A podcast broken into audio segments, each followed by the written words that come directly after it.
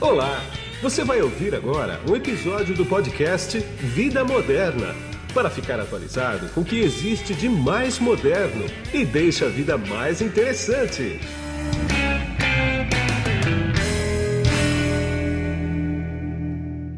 Olá, você que se conectou aqui no podcast Vida Moderna. Não sei se você está me vendo ou me ouvindo, porque nós estamos nos principais agregadores de podcast do mercado. Além de estarmos no YouTube, que você já vai dando sua curtida, já se inscreve no canal se não for inscrito e compartilhe esse podcast aqui, porque vai ser muito bacana. E eu estou aqui com a Ana Lívia Arida, que ela é diretora adjunta do escritório aqui no Brasil da Human Rights Watch. Tudo bem, Ana? Como é que você está? Eu tô ótima, muito feliz de estar aqui com você. Igualmente, obrigado por seu tempo aqui comigo, que eu sei que ele é bastante concorrido e se separou para mim aqui. Ana, a gente vai bater um papo aqui sobre um assunto que realmente impacta qualquer um da gente aqui, inclusive nossos filhos principalmente. Por quê? Porque, segundo uma pesquisa, ferramentas de educação online coletam dados de crianças. E é o seguinte: sites educacionais direcionados a crianças e adolescentes brasileiros, incluindo dois criados por secretarias estaduais de educação, monitoraram e coletaram seus dados pessoais. Os seus dados que eu quero dizer é das crianças e adolescentes. Ana, conta tudo para mim aqui agora. Vou contar, então. Essa é uma pesquisa que começou durante a pandemia e ela foi uma pesquisa inicialmente global. Então, é, a Human Rights Watch pesquisou quais ferramentas educacionais estavam sendo desenvolvidas ou endossadas pelos governos de 49 países, incluindo o Brasil. Tá. Para entender o que estava acontecendo num cenário em que os estudantes não podiam pra, ir para a escola por causa da Covid. Então, as secretarias de educação estavam buscando essas outras ferramentas para entregar o serviço educacional. Sim. E o que, que, que, a gente descobriu? Que a imensa maioria dos países estava ou desenvolvendo ou endossando. Quando eu digo endossando, é no sentido de ou contratando uma plataforma que já existe ou recomendando é, aplicativos educacionais que tinham práticas de privacidade muito problemáticas em relação às crianças. Precárias. O que, que elas faziam? Elas diziam assim: é, você vai usar o meu site para poder estudar. E na prática, elas estavam vigiando as crianças, não só quando elas estavam na sala de aula virtual, por exemplo, mas também essas, quando essas crianças saíam da aula virtual e iam navegar na internet. E elas iam coletando essas informações sobre as crianças. Sim. Quer dizer é, claro que cada site tem um determinado perfil, mas eles poderiam coletar, por exemplo, o que, que você gosta de navegar, no que, que você está interessado. Tinha até aplicativo educacional que é, captava a sua geolocalização, Sim. que tipo de aparelho celular você estava usando para acessar a sua sala. E aí, essas informações sobre a vida das crianças, sobre o perfil delas, era enviado, na sua imensa maioria, para empresas especializadas na publicidade comportamental. Tá. De acordo com a idade, óbvio, né? Ou não? Essa é que é a questão. Porque a questão, na verdade, é que assim, a única coisa que a gente consegue ver é que eles coletaram os dados é. e enviaram para empresas de publicidade. Sim. O que, que essas empresas de publicidade é. vão fazer é. com esses dados? É. O que tipo de conteúdo eles vão mostrar para as crianças? Agora, uma coisa que não me entra na cabeça é o seguinte. Uh, aqui diz que secretarias de Estado, né? São Paulo e Minas Gerais, vamos ser explícito, né?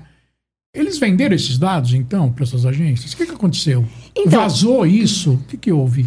O que acontece é o seguinte: a gente olhou só São Paulo e Minas Gerais, no hum. caso do Brasil, porque são os dois estados mais populosos. Foi uma escolha. Tá, tá. Isso não quer dizer que, as, os que, outros, que os não, outros não tenham feito.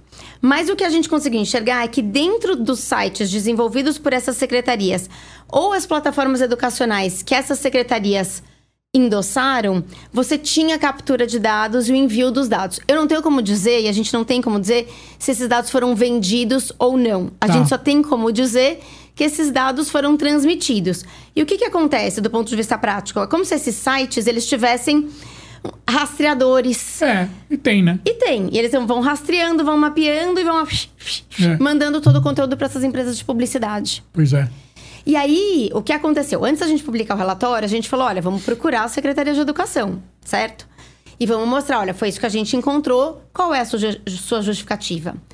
E a, a gente procurou elas entre 2021 e 2022 2023 quatro vezes. A Secretaria de Minas respondeu pra gente a primeira vez no começo desse ano. Hum. E aí foi muito interessante, porque ao mesmo tempo que eles, eles falavam, né? Não, a gente não tem isso no nosso site. A gente fez uma reunião com eles, a gente olhou isso juntos.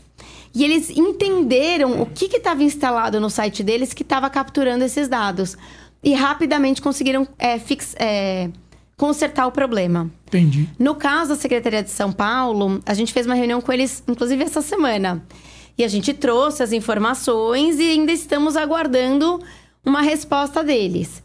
Agora, em relação aos outros aplicativos, né, que eles tinham endossado, a gente também fez esse mesmo processo de comunicá-los, e perguntar por que, que vocês estão capturando esses dados, o que, que vocês estão fazendo com Sim, esses sim. dados. Só que a imensa maioria não respondeu.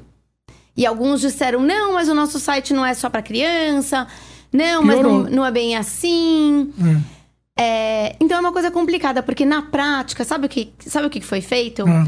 As crianças pagaram com os seus dados e com a sua privacidade para estudar. Exatamente. É, de graça nada, né? De graça internet. nada. É, não tem. Só que elas não sabiam, e nem os pais. Não, então, claro. você não tinha como dizer, eu não quero que isso aconteça, eu não É. quero que os dados dos meus filhos não sejam usados, eu não quero que uma empresa tenha um perfil do meu filho e depois fique mandando publicidade para ele. Então, assim, os pais, os professores, os alunos foram mantidos no escuro. Então, Não teve Ninguém nem aquele sabia. famoso texto que ninguém lê que o cara dá aceito, né? Não. Não teve nem aquilo. E aí o que acontece também é assim, bom, se, ah, se a escola te fala para você, pro seu filho estudar, você tem que acessar essa plataforma. Você fica meio refém, né? Você vai dizer o quê? Claro. Aceito. É, claro, imagina. Agora, foi só escola pública ou escola privada também? Você sabe? Então- Chegaram a esse nível de de questionamento? O que a gente olhou foi o que foi recomendado pelas secretarias. Tá. Então, as secretarias recomendaram é, plataformas para as escolas públicas. Tá. Agora, esses produtos de EdTech, essas outras plataformas, estão no mercado. Sim. E aí sim, elas são usadas tanto por escolas públicas quanto por escolas Sim. privadas. Sim. Então, quer dizer, na verdade, o número de crianças impactadas vai além das crianças que estudaram em escolas públicas. É para todas as crianças que estavam usando essas plataformas. Agora, ah, o que, que dá para fazer em cima disso? Estou dizendo legalmente, né? Ou não tem o que fazer? Existe legislação para isso? Não existe? Como é que fica um caso desse, por exemplo? Então, é uma situação delicada pelo seguinte: a gente tem uma Lei Nacional de Proteção de Dados, Tem, né? isso, LGPD. LGPD, beleza. A LGPD, ela é- traz proteções importantes, mas no caso das crianças e, do- e dos adolescentes, eles têm uma provisão meio geral, Sei. que não diz é, que determinadas coisas não podem ser feitas quando se trata de criança e adolescente. Então, no nosso entendimento, a LGPD ela não traz as proteções que as crianças precisam. Então, um dos nossos calls e um dos nossos. é, uma das coisas que a gente está fazendo é justamente abrir conversas com a, a ANPD, que daí no caso é a Autoridade Nacional de Proteção de Dados, para falar: olha, vocês precisam trazer novas proteções para as crianças e adolescentes. Coisas do tipo. é, não, não é razoável, porque inclusive não é necessário para você prestar um serviço educacional você capturar os dados das crianças e passar para uma empresa de publicidade. Então, assim, isso deveria ser proibido. E hoje não é explicitamente proibido que isso aconteça. Não. Ainda que, de um, de um outro lado, se você for pensar, hoje você não pode ter publicidade direcionada à criança, publicidade tradicional. Não, não pode. Então, então por que, que isso poderia acontecer na internet? Né? Então, assim, É. isso precisa de uma nova regulação.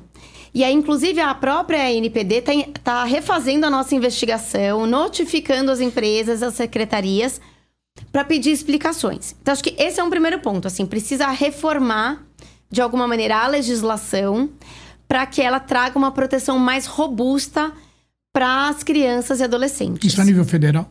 Isso é nível federal. Aí, o que a gente está fazendo é indo atrás dos estados e dizendo: estados, vocês têm que rever o que vocês estão fazendo, Claro. tanto nas suas plataformas quanto nas plataformas que vocês endossaram. Então, a gente está fazendo esse advocacy com os estados. Sei. Né? Isso é uma segunda coisa. E a terceira coisa que a gente também está pedindo para a NPD é. Os dados já coletados têm que ser deletados. Porque, no fundo, assim, Sim. você coletou e você continua Sim, é. usando isso É. é, para dirigir publicidade comportamental para as crianças. E é uma coisa que eu queria destacar, porque eu acho que isso é super importante, que é por que, que a publicidade comportamental é ruim para crianças e adolescentes, né? E o, e o nosso entendimento, e o entendimento no, no âmbito da legislação internacional, é que crianças e adolescentes elas estão em fase de formação. Sim. Então elas estão mais suscetíveis para serem influenciadas pelos que, pelo que elas veem online. E a publicidade comportamental, no fundo, o que, que ela faz? Ela vai incentivar você a consumir, Sim. a ir atrás de, de, de interesses ou pessoas que não necessariamente estão no melhor interesse da criança. Então, se a criança, por exemplo, está pesquisando as coisas do filme da Barbie, por exemplo. Sim. É, cara, alguém que vê que ela tá super interessada nas coisas da Barbie pode começar a direcionar ela, se ela for uma adolescente, pra emagreça e tem o corpo da Barbie. Sim. Compre as roupas da Barbie. Entendeu? Tem o cabelo da Barbie. Tem Quer o dizer, comportamento da tem o comportamento. Porque assim, aonde que isso tá no melhor interesse da criança? É, não dá pra saber. Não, né? Então, o, a- a- o nosso entendimento é que, assim, criança e adolescente em fase de formação não pode ser bombardeado com propaganda comportamental. Entendi. Agora, quem está ouvindo a gente deve estar pensando assim: bom, mas a criança não tem dinheiro para comprar produto. A criança não tem dinheiro para decidir o que ela vai comer, o que ela não vai comer, para ficar magrinha, para ficar coisa. Mas não é bem assim, né?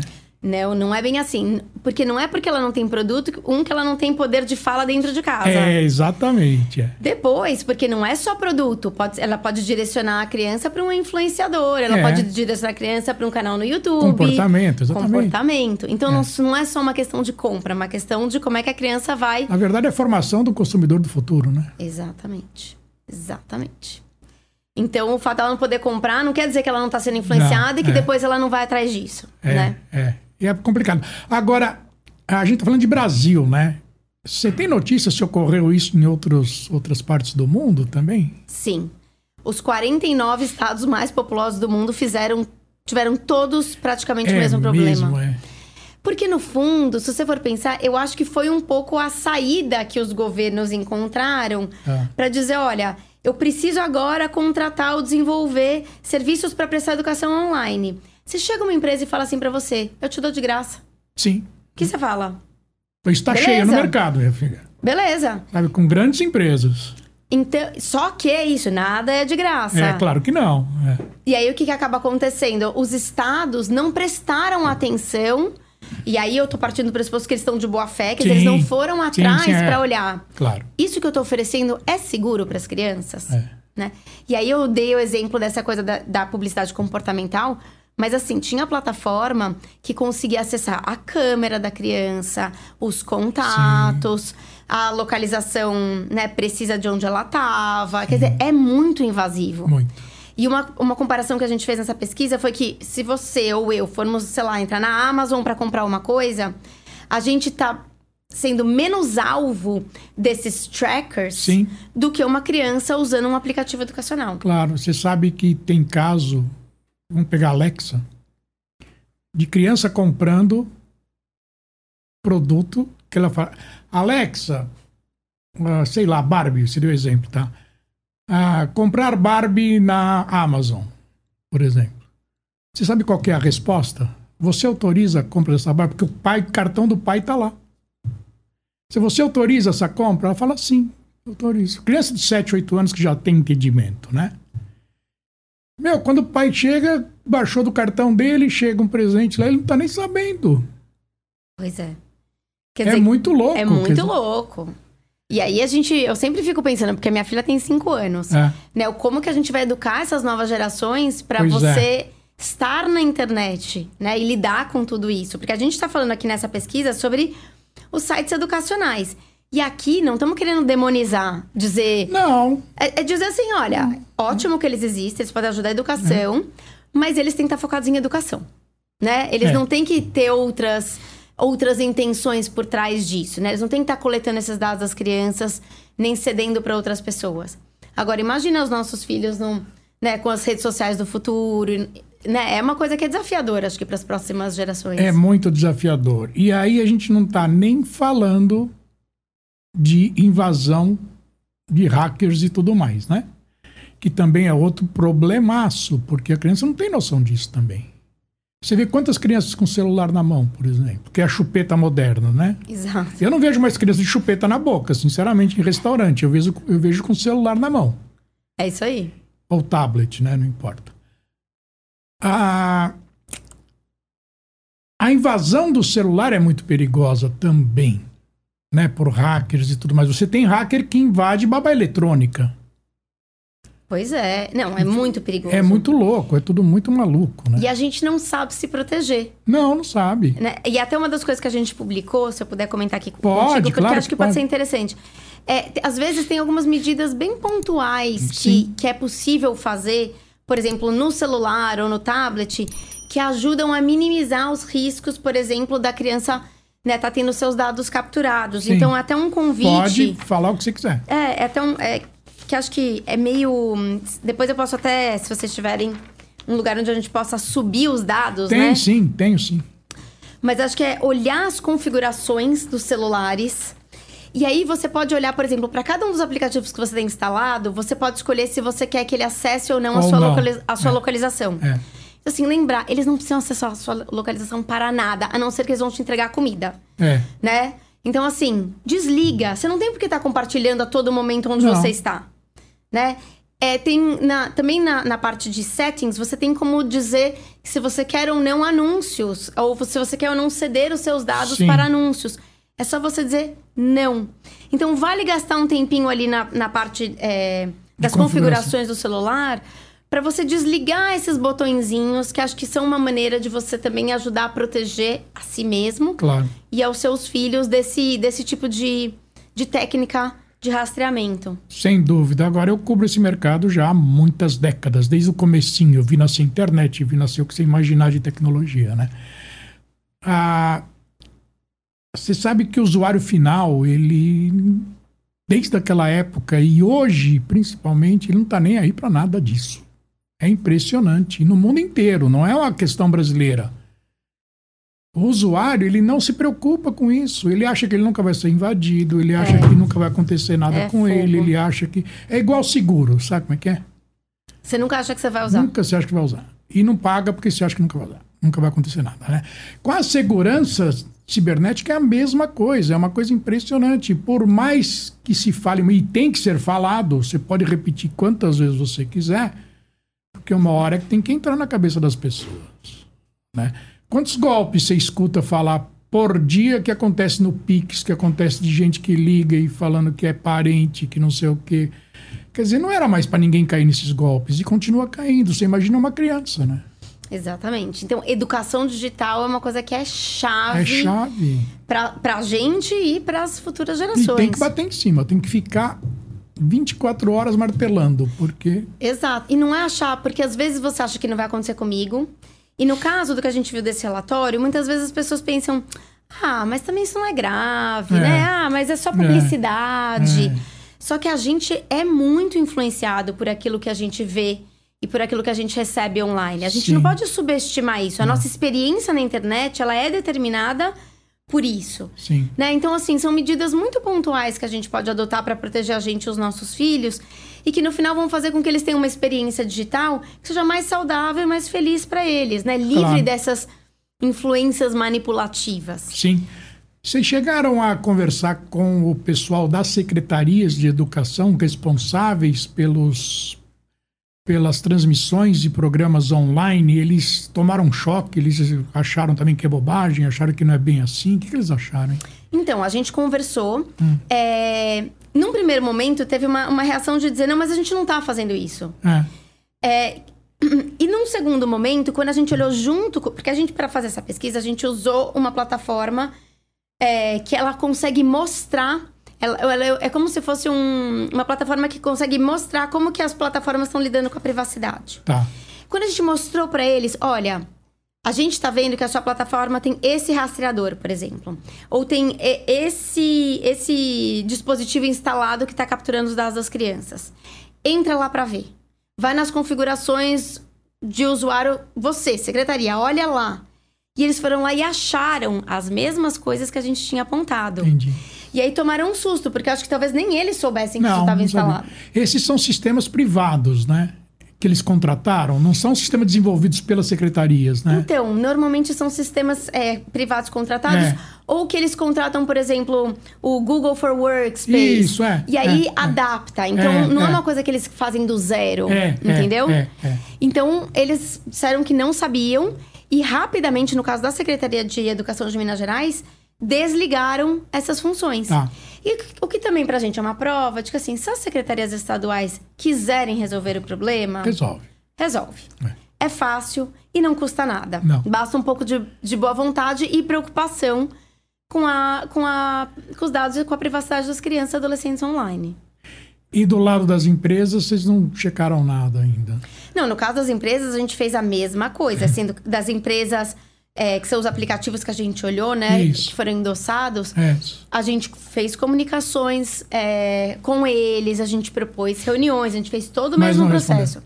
Aí teve uma empresa que, que respondeu dizendo que ia fazer uma mudança no seu site, porque eles falavam assim: ah, o problema está no nosso site de abertura, mas quando a criança faz o login, é, esses trackers não vão com ela. A gente falou: olha, é, no fundo não tem que ter. Se o seu produto é direcionado para criança, isso não tem que estar instalado dessa maneira. E eles corrigiram o problema.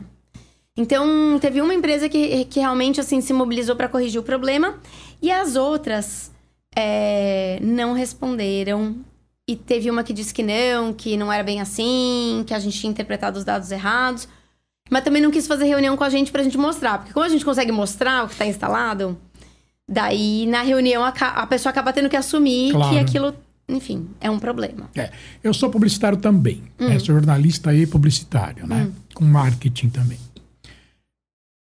Aí vamos aprofundar mais um pouquinho. Se você não, não souber responder isso, leve como uma, uma possibilidade, tá? Bombardeou a criança, vamos usar a Barbie que você já usou, com a Barbie. Aí a criança vai pedir a Barbie para os pais.